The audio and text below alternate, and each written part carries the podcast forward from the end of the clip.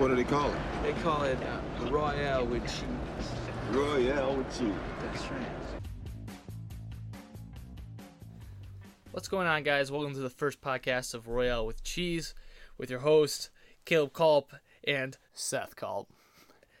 Today, uh, we're going to go over the first new movie that we saw this week, and that is The Dead Don't Die. Now, typically, every podcast, we're going to start off with a new movie of that week, and then we'll go into whatever segment. So, on this movie, The Dead Don't Die, it was very, um, it came across as like a very not much character buildment at all in any of the characters except for uh, the homeless man living out in the woods. I, I mean, I, I it's directed by Jim Jarmusch. Jamusk. I don't know how to say names, but uh, it had Bill Murray, Adam Driver, Tom Waits, Steve Buscemi, which is one of my personal favorites. So we decided to go see this movie. From the trailers and everything, it seemed like it'd be a real funny movie, you know, exactly like that zombie hilarious trope, kind of like a zombie land, you know, to buddy cop almost. It just it seemed real entertaining. I love Adam Driver. I love Bill Murray. Love Steve Buscemi, like I said. And plus, the director, he also directed a movie that I also enjoyed, which was Paterson. Now, Paterson was, uh, I like I said, I enjoyed it. It's definitely slow, and the characters were also very shallow. But this movie just seemed like they did no character building whatsoever. And like Seth just mentioned, the character that they had most development on was Hermit Bob, which was I didn't really understand. They just didn't do they didn't do anything. It felt like this movie was just a whole lot of meh. Like I don't know. Yeah, it it uh it was very deceiving. Uh, when I watched the trailer, it had that kind of humor I like, where it's it's not dry, but it's kind of like it's kind of like very serious. They'll say a joke and just like act like it was very serious, and that's what I really like. But when we went to it, there's a lot of also breaking of the third wall, which I'm not a fan of. The only movie I've really liked that from is uh, Deadpool. It's And- fourth wall, but Fourth wall. Yes. Yes.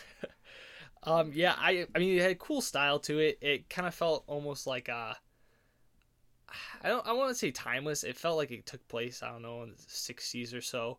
But it had a cool vibe to it, especially the convenience store had a lot of movie quotes and just movie memorabilia and they're talking. Honestly, the best part was Selena Gomez just being Selena Gomez.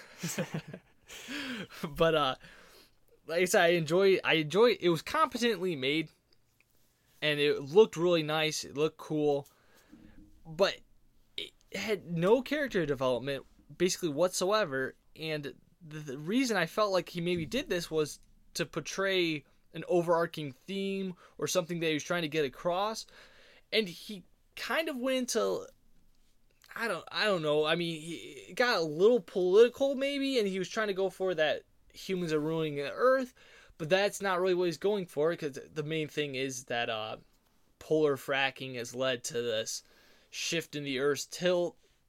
Therefore, now the dead come to life. But when the dead come to life, they all go back to what they enjoy doing in life. For example, two zombies wanted like coffee a lot. So the whole time they mumbled coffee, coffee, coffee. Kids mumbled Snickers, Wi-Fi. And so from this, I mean, I guess I got to the point that he was trying to make was that everyone's just walking around the earth doing worrying about themselves, doing what they enjoy. Nothing really means anything. Everyone's caught up in their own little worlds and we're just walking zombies. Except for everyone spoiler alert, pretty much everyone dies except for Hermit Bob, who saw this coming because he was he didn't live in society. He lived outside of society his whole life basically and walked around in the woods, lived on his own. He defied culture. The only other person that we saw survive was uh The three juvie kids. the three juvie kids we believe survived. They didn't show it necessarily, but it's Tilda, Tilda Swinton is the other one. She plays Zelda Winston. Really clever play on uh name there, but uh she survives. She's like she's the mortuary. She works at the funeral home in town. She's really weird and cold. Walks really weird. Everyone thinks she's strange. And in the end, she survives, along with, we assume, Hermit Bob survives. by an alien spaceship comes out of nowhere and picks her up. What is this supposed to mean? No idea. It was totally random, just put in there, and I, I, I, I really wanted to love this movie. Like I said, I enjoyed the director's previous works.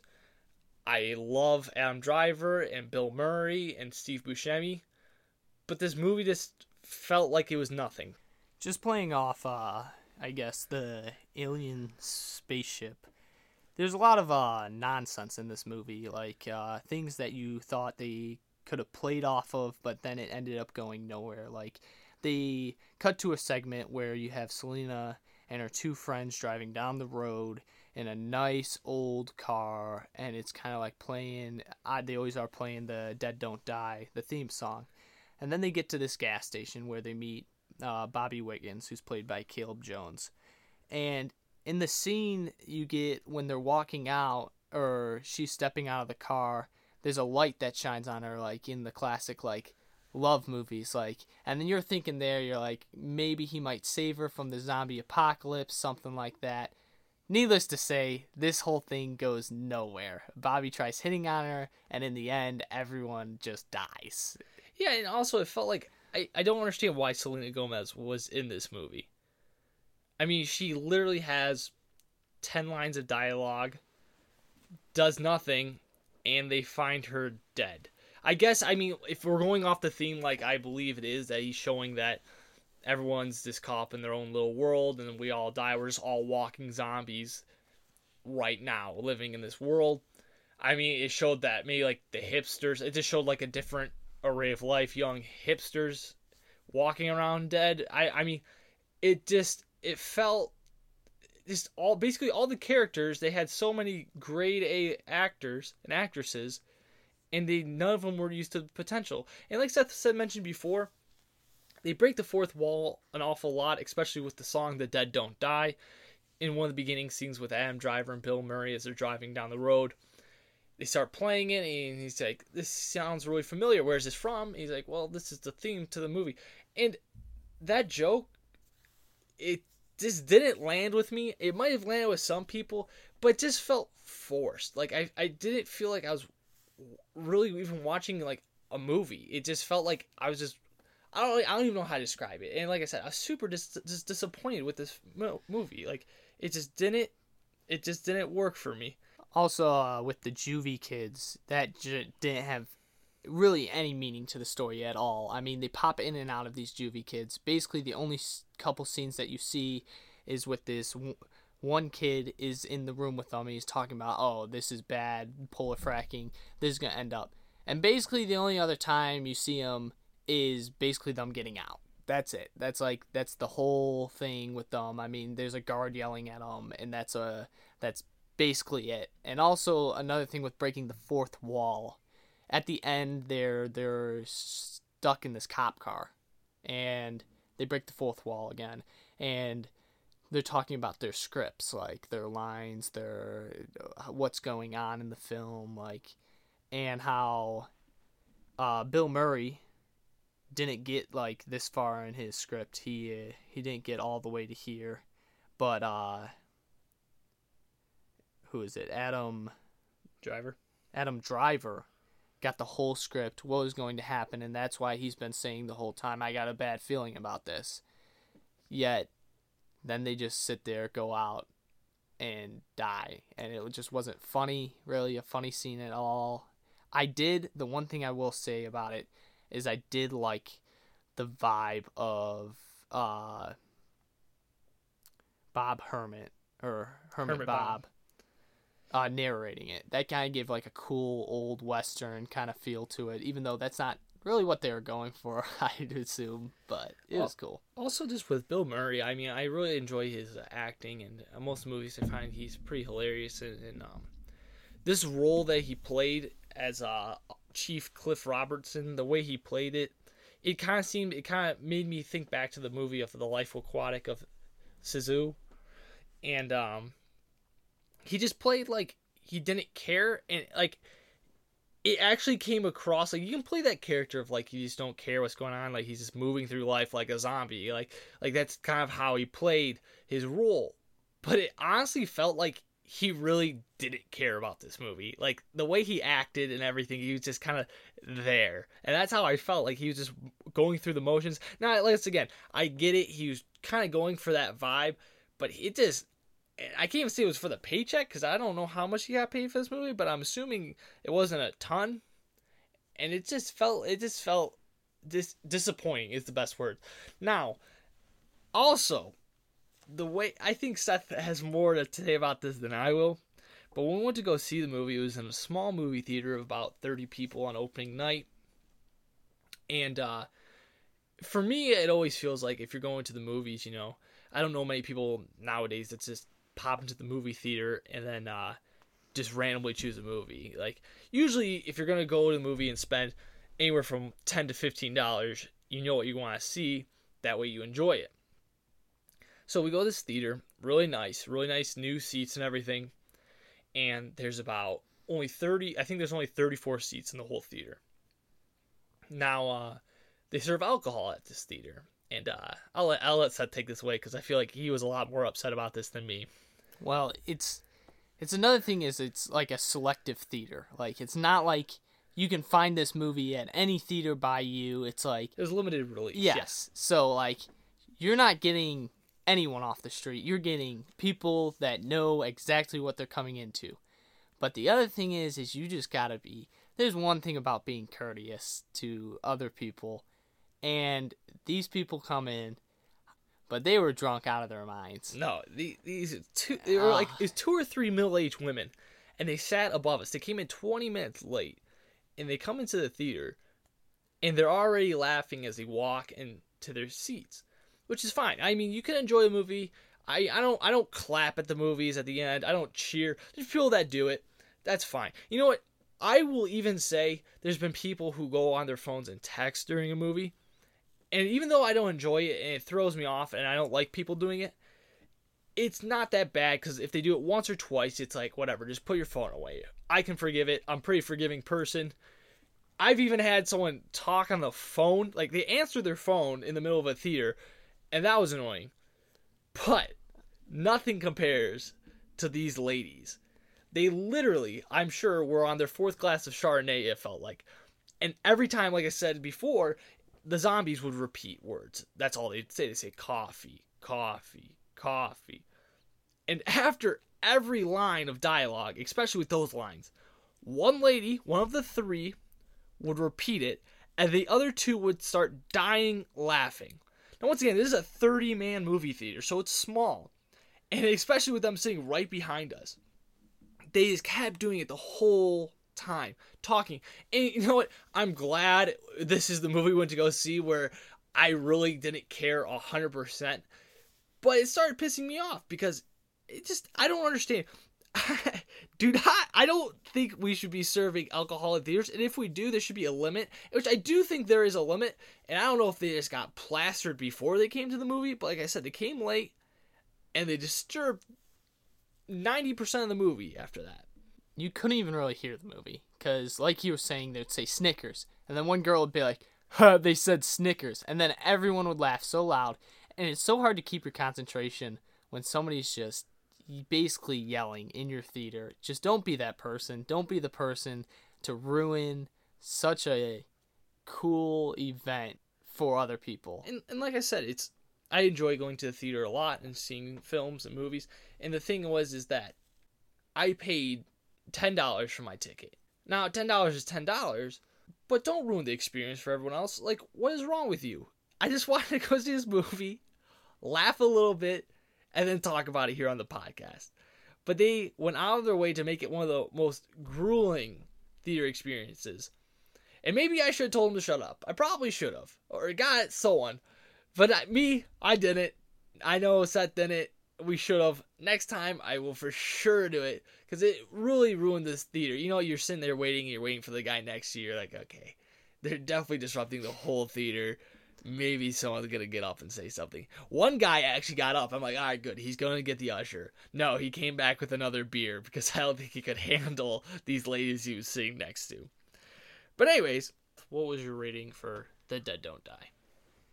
I gave The Dead Don't Die a four because it to me was not that good of a movie, and generally I put fives. Is it was okay. It was there.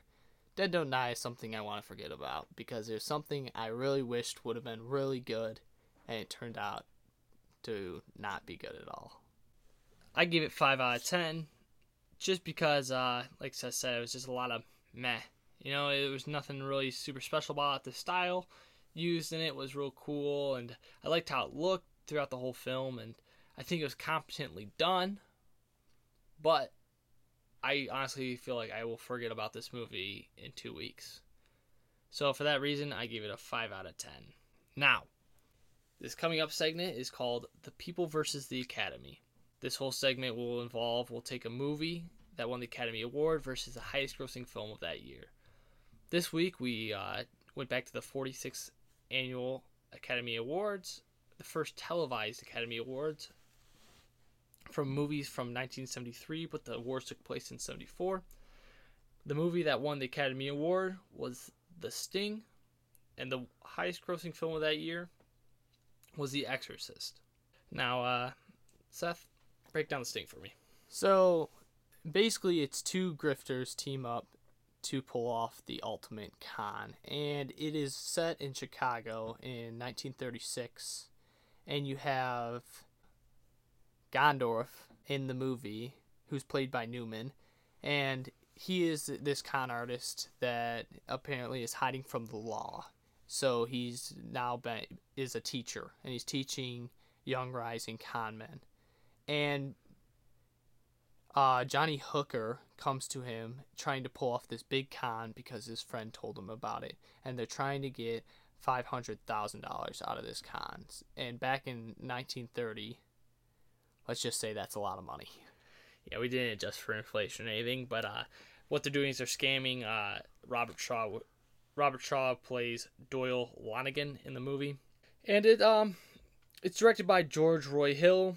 It's like I said, it's very competently done. Uh, I'm not as big of a um, I'm not big of a heist fan as uh, Seth is. I find them usually pretty repetitive, and you know what you're getting, which some people really enjoy.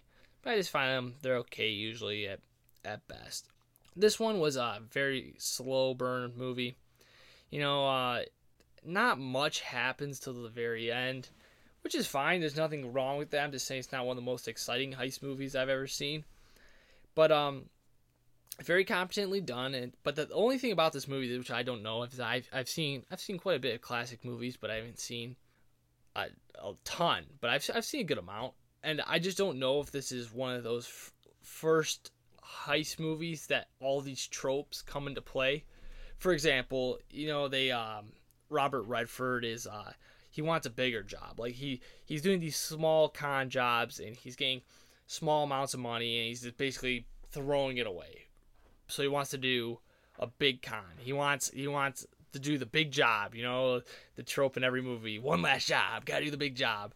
Even though that's not his last job, but so he finds out about Henry Gondorff, who has run many big cons in his life. So he goes to meet up with him. I'm gonna be a little nitpicky here because this trope is just I don't know what it is, but like I said, I don't know if this was so cliche back then because this could have been one of the first times it was used. But today, watching it, it seems it's very cliche. He goes to where Henry Gondorff is located at this like I don't want to say it's carnival. It's just uh, has a merry-go-round, and he's there, passed out, drunk, and Johnny Hooker has to wake him up in the bathtub. You know, it's this classic thing. The young guy finds the old guy. He's passed out, drunk, but he's super good at what he does. But they never, throughout the rest of the film, address his alcoholism. It's only this one scene that he's this passed out, drunk, but he's really good, so he needs his help. But I, uh, most people describe this movie as um, being fun, and I oftentimes find when people describe movies as fun that they don't actually end up being that great of movies. Now, like I said, super competently done, cool plot. I think they execute it very well. Has a little twist, and um, I I enjoyed it. I definitely enjoyed it, Seth. Well, just to clarify on the five hundred thousand dollars. It's nine million thirty-two thousand six hundred and nineteen and ninety cents. So it's basically like stealing nine million dollars, which can get you a long way, even if you're dividing it up between a hundred guys. Yeah, that, that was my point. That's my point about this movie is the big con is pulled off between literally like 30 people. Hey, they each get a big paycheck, which is true, but it's just funny because it's like not only did they have to rent out spaces, pay for costumes, play for all everything to set this guy up, then they have to split it 30 ways. So in the end, the big con doesn't seem like it's that big of a job at the end of the day. But uh the one thing that this movie really does well, which I I assume is that uh it's supposed to make you feel like in the 1930s. They have it like cut off different parts and they open with a title card, an old-timey one from the 1930s and the music throughout is almost seems like carnival music, you know, you'd hear. And personally, I can't stand it, but I get why they did it. They want you to really feel like you're in the 1930s. The only thing is, I know it's nostalgia works because obviously it works with, as we see, um, Stranger Things. Stranger Things is banking on nostalgia. It's a decent show, but really it's where it's getting viewers is nostalgia. The funny thing is, uh, most of the people that watch that show have never lived through that time period. But the thing is, I can relate to that time period because I've seen a lot of movies from the 80s. I have not seen a lot of movies from the 30s. I know that what the 30s were like, but if you told me this movie was from the 1920s or the 1930s or the 1940s, I couldn't tell you the difference. So I feel like in 1973, there was people still alive from the 40s, and 30s, and 20s, so they were able to distinguish between what they were watching, and it made them feel nostalgic. And that's why I think another reason this movie maybe have won the Oscar because nostalgia I think is pretty powerful. I- mean, I I would just say uh, about the movie. It's most heist movies you usually got, like you said, one to two guys, maybe three, and they really did. I thought it was pretty cool how they brought all these people together and how they all worked out because they had a whole operation going. Like they had these police guys on it that weren't FBI, yeah. and it it just it was really like it was cool how pulling off this heist took so many people and doing that. But then again, it's kind of like it doesn't give like that heist movie to it where it's just like four guys going in, they each got a job and they got to get it done instead of having 30 guys and they're all just like cuz a lot of the guys just played like background, like sat there in a chair and acted like they were a part of this organization. Actually, I, though I disagree with you on this because actually, to me, that actually felt better to me. That was cool that they were able to get thirty guys dress up. Each has a specific role, and they all have to portray it and convincingly to get this heist pulled off. And they all hate this guy. So some way or another, they some people know him and hate him, and other people just want to be part of the big con for the payday. But I, I actually did enjoy that they had literally a room full of people and they're all in on it. I now, go ahead. I did like how they had a bunch of side plots too going on, like how the police was after uh, Johnny Hooker. The police was always after him, trying to catch him, and that was kind of like a side plot, which then came into being part of the big plot.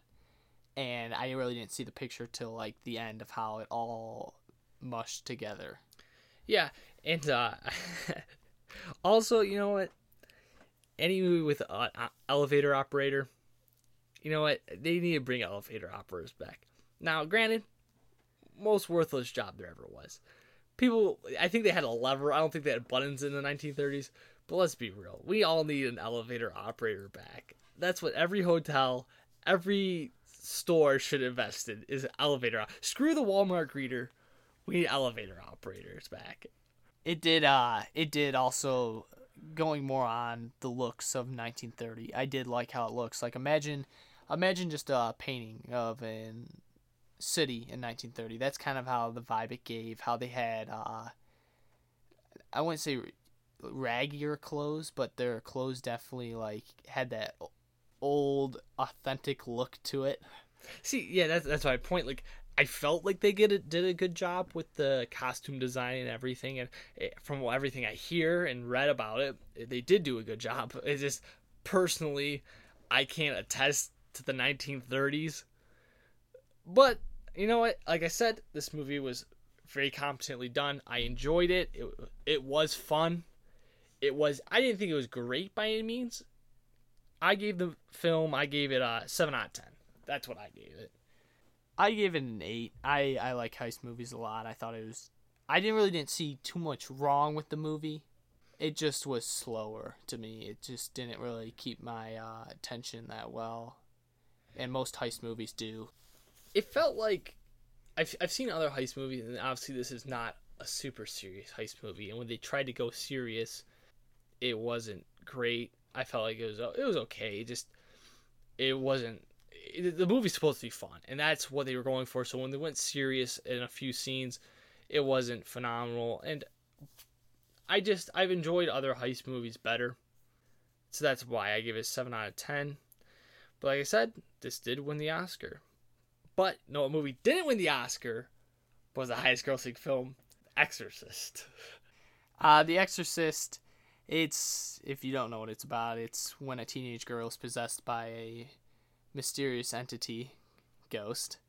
Her Demon. mother seeks her mother seeks to help the two pr- two priests basically to cast out this demon. On the face level, it seems a very simple movie. I mean, it's literally called The Exorcist, so I mean, what could this movie possibly evolve? And I feel like most people have seen this movie, but uh, just uh, just to say though, this this movie was not only the highest grossing film of 1973, it's also the highest grossing film when adjusted for inflation that Warner Brothers has ever ever released, and it's actually the first horror film to ever be nominated for the Best Picture, which was later they've nominated a couple others, but obviously Silence of the Lamb is the only one that's ever won. I thought it was a very well movie put together. I mean, generally when it comes down to it, when I watch a older scary movie, I don't generally feel creeped out about it or scared about it. Generally, Texas Chainsaw Massacre is the only one that really is giving me that. But I will say there was some pretty weird, disgusting scenes in The Exorcist. Yeah, I mean, like, like Seth said, uh, older horror movies, oftentimes, you know, they uh, they seem cheesy. I mean, it's just because it's the sign of the times. But I thought this movie did practical effects fairly well. I mean, I mean, they hold up. Obviously, there's things that don't hold up in this film, but I, I believe a lot of it was truly haunting. And uh, it's directed by William Friedrich Fried, Friedkin Fried, Friedkin. I'm sorry. He also did The French Connection. You know, he's a real famous director. You know, and uh, everyone acted really well. The the little girl, which is uh, Linda Blair, she plays Reagan, which is the little girl who gets the demon inside of her. And um, as a girl, she was an okay actor, but as the demon possessed child, she was very it was very well done. I mean, she was legitimately creepy. And especially the scene where she walks downstairs, you know, they think she might be possessed or something, and they're having the big party, you know, and everything, and and then she walks down the stairs and just pees herself on the carpet, you know. It's just one of those scenes where it wasn't like super creepy or anything, but it was just like, oh my gosh, man, this is this is like that's when I felt like this movie really started heating up, you know, and like I said, it's another it's another slow movie, and I'm really actually impressed because nowadays it seems like every week there's another horror movie coming out, and um, a lot of them are absolute garbage, but a movie that came out almost 50 years ago, including the Texas Chainsaw Massacre, that they both creep me out a little bit and do a good job at scaring me. I think is a lot to say for how it's done, and I I, I, I really enjoyed it. And um, I have a few nitpicks with it. I believe I, re- I really enjoyed this because it wasn't like your typical horror. It wasn't in it just for the scares. It wasn't there with jump scares and stuff to get you. You know, it was, a lot of it they had faces hiding in the background, kind of subtly. I mean, you definitely knew they were there, but like the demon's face and stuff. But honestly, the movie's about two hours long, and um, don't quote me on this, but I feel like at least over half of it is just exploring the idea: do demons exist. Is my daughter crazy and needs a psychiatrist, or is she actually possessed by demons?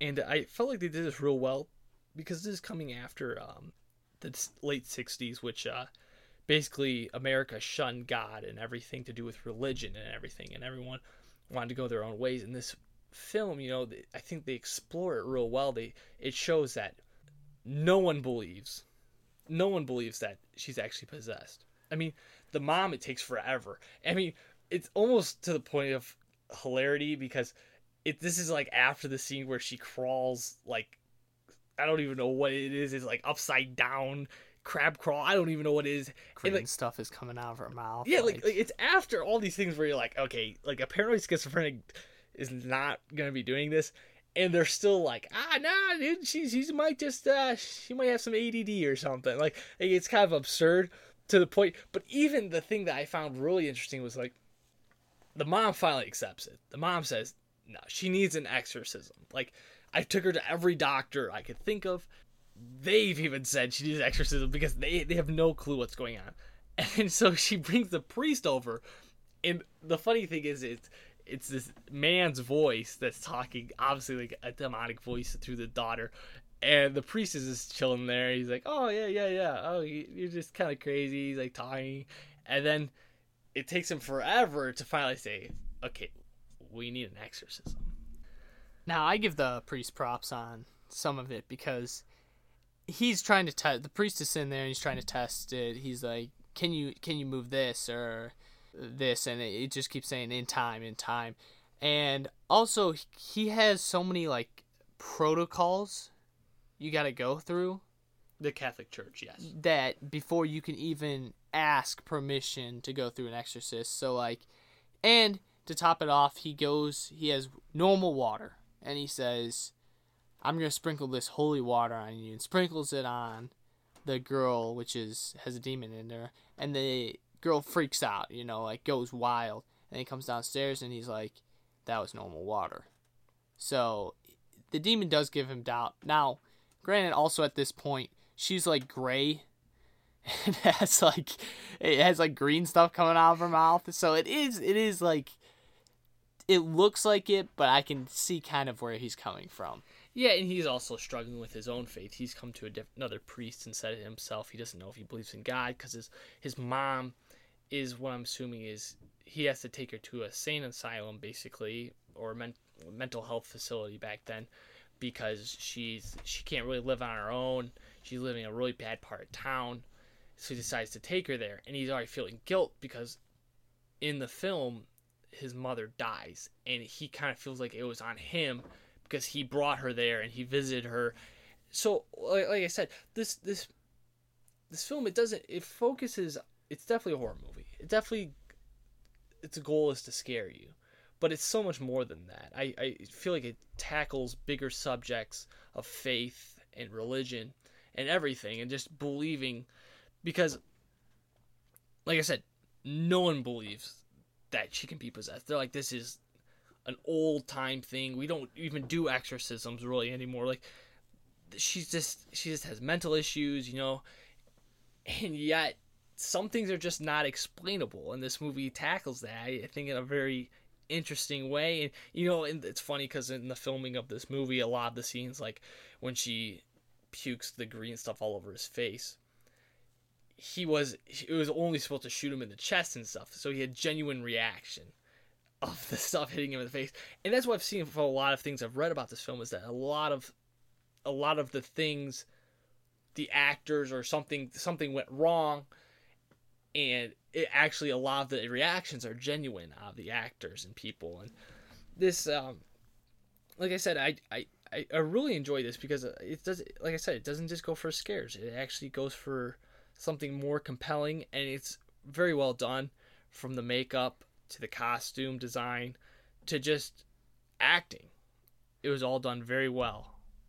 i will say my favorite thing that meant uh, a lot to me it means a lot to me in scary movies which caleb was hitting on but i don't think he was saying it directly is uh, there was no like dumb scares there's no there's one that i can think of Yeah, there's no pointless jump scares. There's no like in Pet Sematary with the the car flies by like 12 times to make you jump. Things pop out in front of you. It was more of like a hereditary where it's trying to get you psychologically, which is, I think, the best kind of horror because it actually does its job and is scary. It's not just a second of adrenaline rush. Yeah, it's it's not it's not manipulating you to feel certain like in the sense it's not just throwing something really quickly on screen with a loud noise to scare you and then it turns out it's a bird or something like you said the truck like this movie actually goes for legitimate haunting you and I I think I've there's very few scary movies that you see nowadays that legit like like you said Hereditary is a good example. That's one film where they don't go for jump scares. I, I don't think there's any jump scares in that film. And in the end it creeps you out more. And even like i said texas chainsaw massacre now Yes. that movie has a lot more flaws than i think the exorcist does. Yes. and uh, there's not as good. But to me at least i everyone's different. That movie is genuinely scary to me now do you have any nitpicks about this movie Um, not too much. I mean, like I said, there was one of those scares in the beginning, which I didn't like. Uh, not the very, very beginning, but like the beginning of when the movie's starting to like break down and start to get scary. I will say it did even have funny scenes in it, which generally you don't see too much of in horror movies. When he's in the doctor's office and she's like, she's he's like, uh, does she swear at home or anything like that?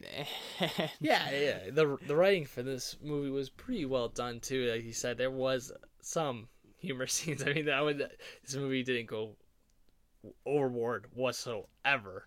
Actually, that's probably like the, one of the only few funny parts. The only nit, I have a few nitpicks. The first scene when they're doing the archaeological dig with the exorcist who comes in, which is played by Max von Sydow, Sydow, Father Merrin.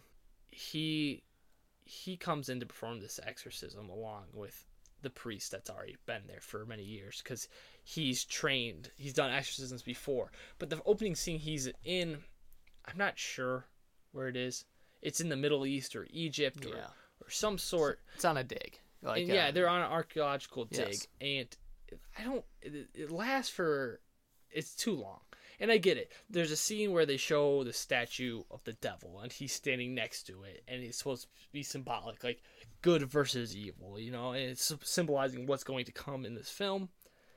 But overall it just it went on a little long. But like i said didn't ruin the movie.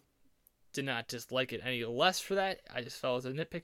Also the other nitpick i would say is when the mother goes up in the attic because she keeps hearing things and she thinks there's rats. She goes up with a candlestick. now, this movie, unlike The Sting, is not supposed to be taking place in 1930 or 1830. And even the guy who comes up after her has a flashlight. But the only reason she had a candlestick is so the demon could blow like it like a blowtorch. It just felt kind of cheesy, a, a dumb scene that didn't need to be there. But overall, I really liked it, and um, it's one of my favorite horror movies. Uh, Seth, what was your rating for this? Well, the one thing I'd say that I didn't like about it before we go into ratings is uh I thought there was like there was a scene where it just didn't make any sense. Wasn't sure why I was in the movie. Is when they're talking about the dad and how the dad wasn't there for years. It just I mean Um, I think I think they one of the reason that they had that was to show that maybe she's been um traumatized. yeah tough divorce, bad divorce, and When they're that, trying to that way she yeah. this could have led to her mental problem or hypothetical mental problems. That's why I think they put that in there. Just a little more character building why the husband wasn't there and stuff. But yeah, it, that like I said, I really enjoyed it. I actually, I gave this a ten out of ten. I loved it. Like I said, there wasn't anything in it that I really disliked enough to lower the rating. It's competently well done. The makeup was great. Um, and I actually, actually, this movie got to me. Like it's really well done. And crazy enough, you know, we usually differ one to two ratings always on our movies, but I gave this movie a 10 out of 10. I thought Really? it was a perfect horror movie. It, like I said, it didn't do any dumb jump scares. It really just stuck to its roots of the demon possession, psychological. I even thought when they were giving the actual exorcism, it was actually still pretty creepy. I mean, even not like, like the parts when he was shaking. Also, when he walks in the room and the priest is dead because of the demon after the exorcism. that was yes. it was like it just shows you i guess the more realistic it tries putting itself in the scarier it's gonna be for me and that's what i like Actually, you know what? I do have one more nitpick. You know, you bring up the ending. I didn't like how it ended. I wasn't disappointed with it. I don't know the word. This is why I say it doesn't break down my rating. But the fact that what happens in it is that um, they're performing the exorcism. Uh, the other priest walks in and um, Father Merrin is dead on the ground. Well, Father Karras walks in, sees him dead, and he basically no Father Karras has already been creeped out because it talks in his mother's voice and there's all this stuff, and so Father Karras basically knows, you know, if if uh, if Father Merrin's dead doing this exorcism, there's no way out for me. Basically, he knows he's gonna die, so basically he pleads with the demon to come into him instead. As it comes into him, he jumps out the window and commits suicide. Now, the ending was fine. I just, I was, I just felt like they could have done it better. You know? Because, like, I understand he's like the sacrificial character, you know, but it was just, it just felt like him committing suicide. Just, it felt like the demon one. And uh, that could be fine. It just wasn't a satisfying ending to me. You know?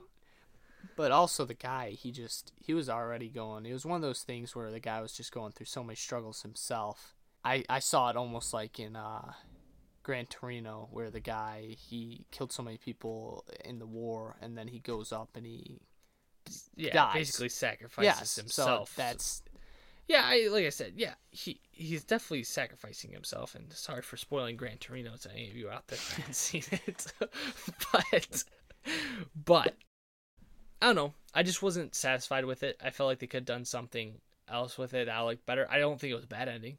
I thought it was very well done. I just thought like I just wish he would survive. You know, I I didn't like that he just that's how it was done. You know. Yeah, I mean, I don't see where you're coming from really at all, but that that's okay. That's why this is an opinionated show, and we would like for you all to listen. Yeah, pretty much. I guess that's it. Uh, w- w- this week, who do you think won? Do you think the people? Obviously, with your rating, you're gonna go with The Exorcist. I'm assuming, and obviously, with my 10 out of 10, I have to go with the people on this one. But I think this is one of those years. I think as the years go on, the Academy separates from people because you gotta think The Exorcist was still nominated for the Best Picture, so the critics and the Academy still thought this movie was worth its crap, which I which I'm glad. You know, this I'm glad this movie was nominated. It deserved it. I did think it deserved the Oscar. I can't really see why The Sting won over this, but the Academy makes a lot of bad decisions. But um, as we've seen with the last couple years with uh, Green Book and uh, The Shape of Water winning the Academy Award, that most people really could just care less about, let alone dislike. The Academy, I feel like that this time still tried. Yeah, uh, I'd agree. I'd say uh, it wasn't as much political. Nah, uh, seventy three than it is now. Uh, The Sting, great movie. Did not think it was as good as The Exorcist.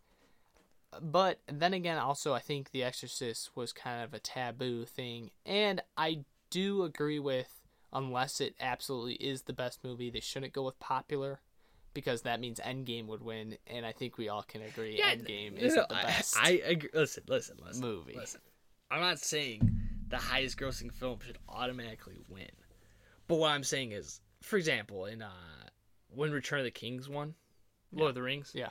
That movie, I'm, I'm not 100% sure, but I believe it's the highest grossing film of that year and sure. won it. So therefore, people saw it like like for Hurt Locker, barely anyone saw the movie. Now I love Hurt Locker, but barely anyone saw that movie, and it wins the Oscar. And that's what I'm saying. It's just like, I'm not saying that they have to choose the thing that people have watched and loved the most, but I do feel like there is a sense that maybe we should choose a film that's great, and it's not just this move where we're just choosing a film because or the Academy. We could do whatever we want. I just don't think they care anymore, personally. Yeah, I I agree. Um, I mean, it's not like anyone watches it, so that could be a big thing too. But I I mean, I would say The Exorcist was the better movie. Probably should have won the Academy Award.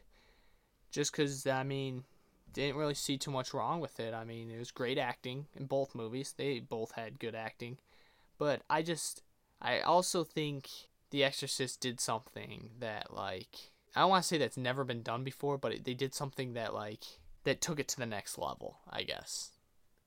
Yeah, So- I, I I agree. They they did the horror genre much justice. Even the whole seventies have some good horror in it, and um, as we see, this movie was nominated for Best Picture. So obviously, even the critics and the Academy saw that it deserved it deserved something. But um, yeah, I mean, there, there's many good movies that came out this year also, but I, I do think The Exorcist is the best film that came out this year that I've seen at least. So, um, basically that's wrapping up for episode one. Uh, next week will pr- hopefully come out, and uh, what we'll be reviewing is uh, Toy Story 4. And then uh, when it comes to uh, the People versus the Academy, or the Academy versus the People, it'll be The Godfather Part 2 versus Blazing Saddles. Oh, those are some nice classics. I've seen both of these films and I enjoy them both immensely. Personally, I know which one I think won. So that that's our first podcast. Uh, thank you all for listening. This is uh, Royale with cheese. All right, see you guys.